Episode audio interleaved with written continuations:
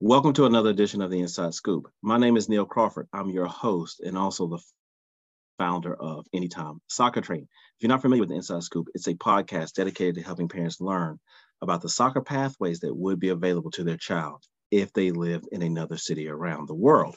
And this show is brought to you by Anytime Soccer Training. Check out anytime soccer dot com to learn more about what we do. The program has over five thousand training videos. Your child or your team will get super technical.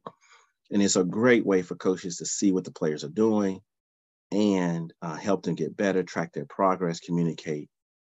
And it's really cheap, less than, less than five dollars per player per year, or a subscription for individuals less than a dinner for two. So let's get on to the show. So this is going to be a very, very short follow-up show, just clarifying one point from the show that I just published on habit formation within the individual and team training setting. And if you haven't listened to that show, I encourage you to go back and listen to that show. But in that show, I made a very obscure, very nuanced, very, uh, uh, I gave a very obscure, nuanced opinion that most people will not agree with, but it's just something I wanted to put on the airways to get people's feedback. And the thesis of that show is pretty straightforward. Habit formation in the way we think about it when we see kids play games is mainly forged in the context of the game. And even in when you're practicing something outside of the context of the game, whether they're doing it in a way that you perceive as a good habit or a bad habit, doesn't translate nicely to them executing it in the game because it doesn't have that same context and, that's, and those same cues. If you don't know what I'm talking about at all, please pause it here, go back and listen to, to the podcast on habit formation and circle back. So from that podcast, and I listened to that podcast this morning, I thought to myself, I didn't answer or address one of the elephants in the room, and I'm really actually working through my thoughts as well. And that's instruction. So what about instruction? Surely, Neil, telling a kid to do this or helping a kid do this or showing them this, that has to have some benefit. And of course it does. And I would like, and I would put that instruction to into some big, some big camps. So there's a base level of instruction that anyone needs to play the game of soccer, or pretty much to do any vocation there is, right?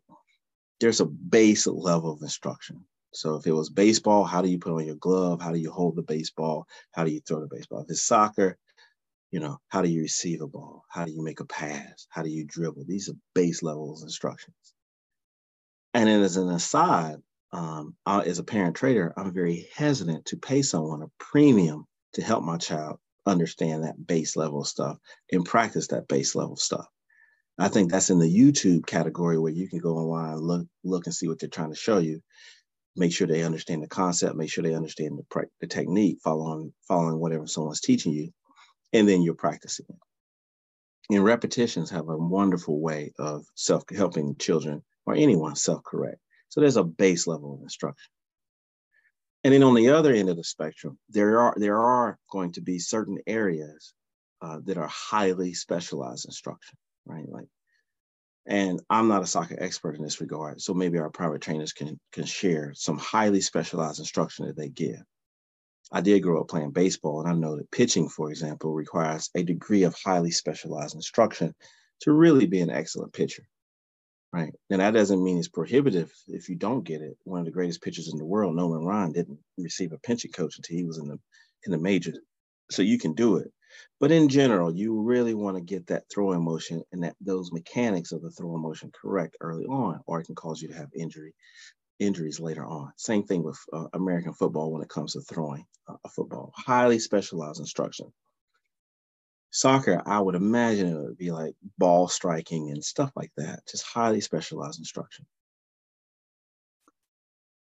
But um, but but then there's another type of instruction that I would call sort of um, contextual instruction, I guess you'd say. I'm kind of making that word up, but it's instruction within the context uh, that you that, that you are actually playing in, that you're actually ap- doing the application of that thing in.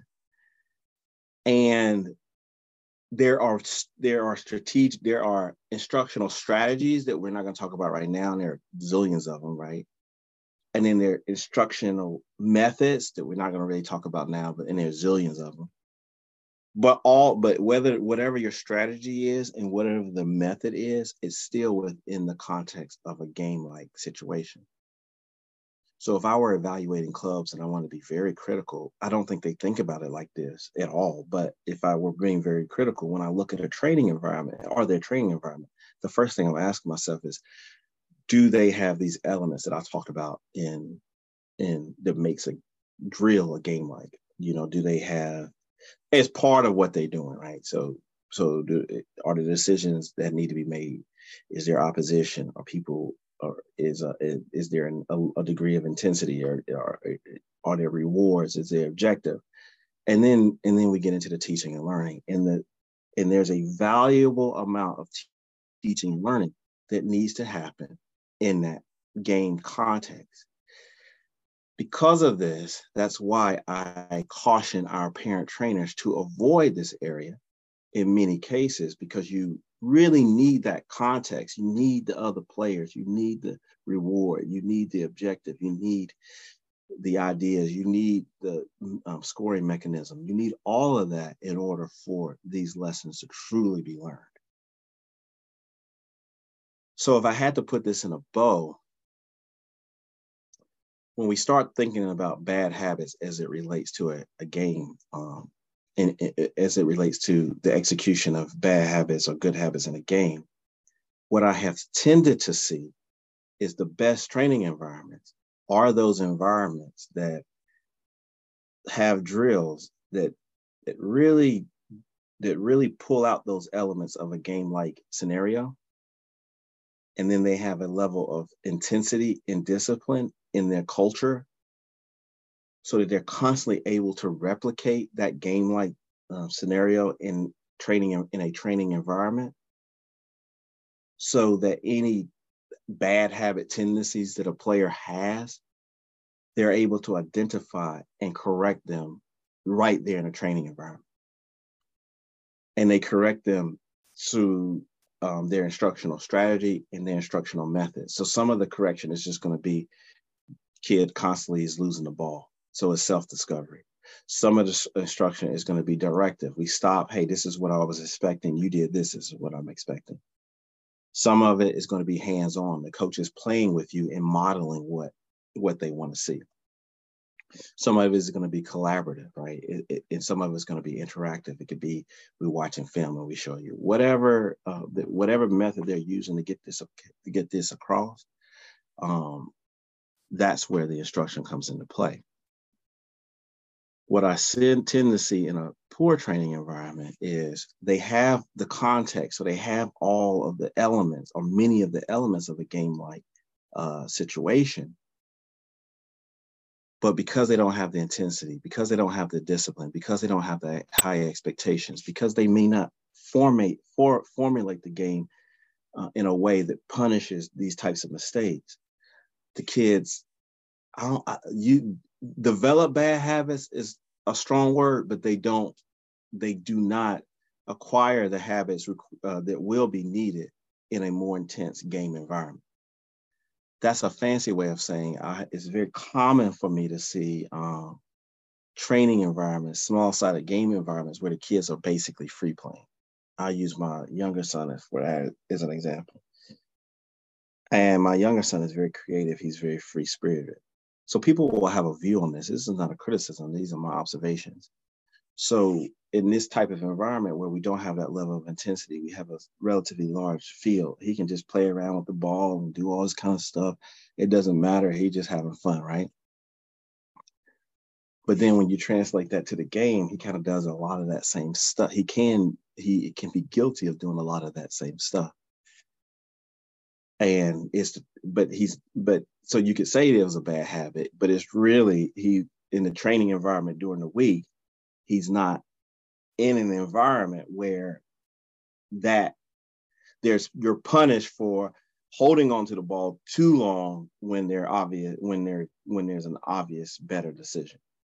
I don't want to go to a, down a rabbit hole of should you be dribbling, that kind of thing. That's just not, that's not what I'm talking about. I'm trying to say, you know, the game-like representative environment that you have in training needs to be on par with the expectations or even higher than the expectations you have in the game. And that's one of the biggest issues I tend, tend to see. And so that's my opinion on instruction. Hey, there's some base level stuff you got to do, right? Everybody needs to know. I'll be hesitant to pay a premium for that. There's some specialized instruction. I'm not a soccer expert, so I would love our soccer experts to come on and share.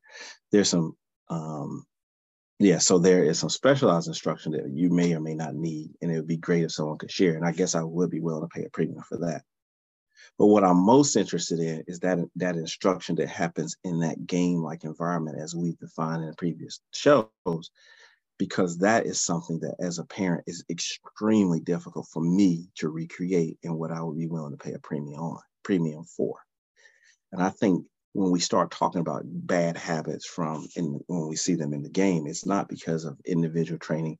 Someone is not taking a first touch with the back foot. It's because they are playing, and what you're seeing is a representation of the training environment um, that they're experiencing Monday through Friday. I think the Spartans, um, I think the Spartans had a saying, something to the effect of uh, sweat more during training and bleed less in war. Well, that's kind of where I'm getting at. All right, guys, this is Neil Crawford with Anytime Soccer Training. Definitely um, send me an email, Neil, N E I L, if you'd like to come on the show. Neil, N E I L at anytime dash soccer dot com, and we can discuss. And check out anytime soccer dot com to sign up for uh, for the free application, the mailing list, and get more resources like this. All right, guys, let's get better together.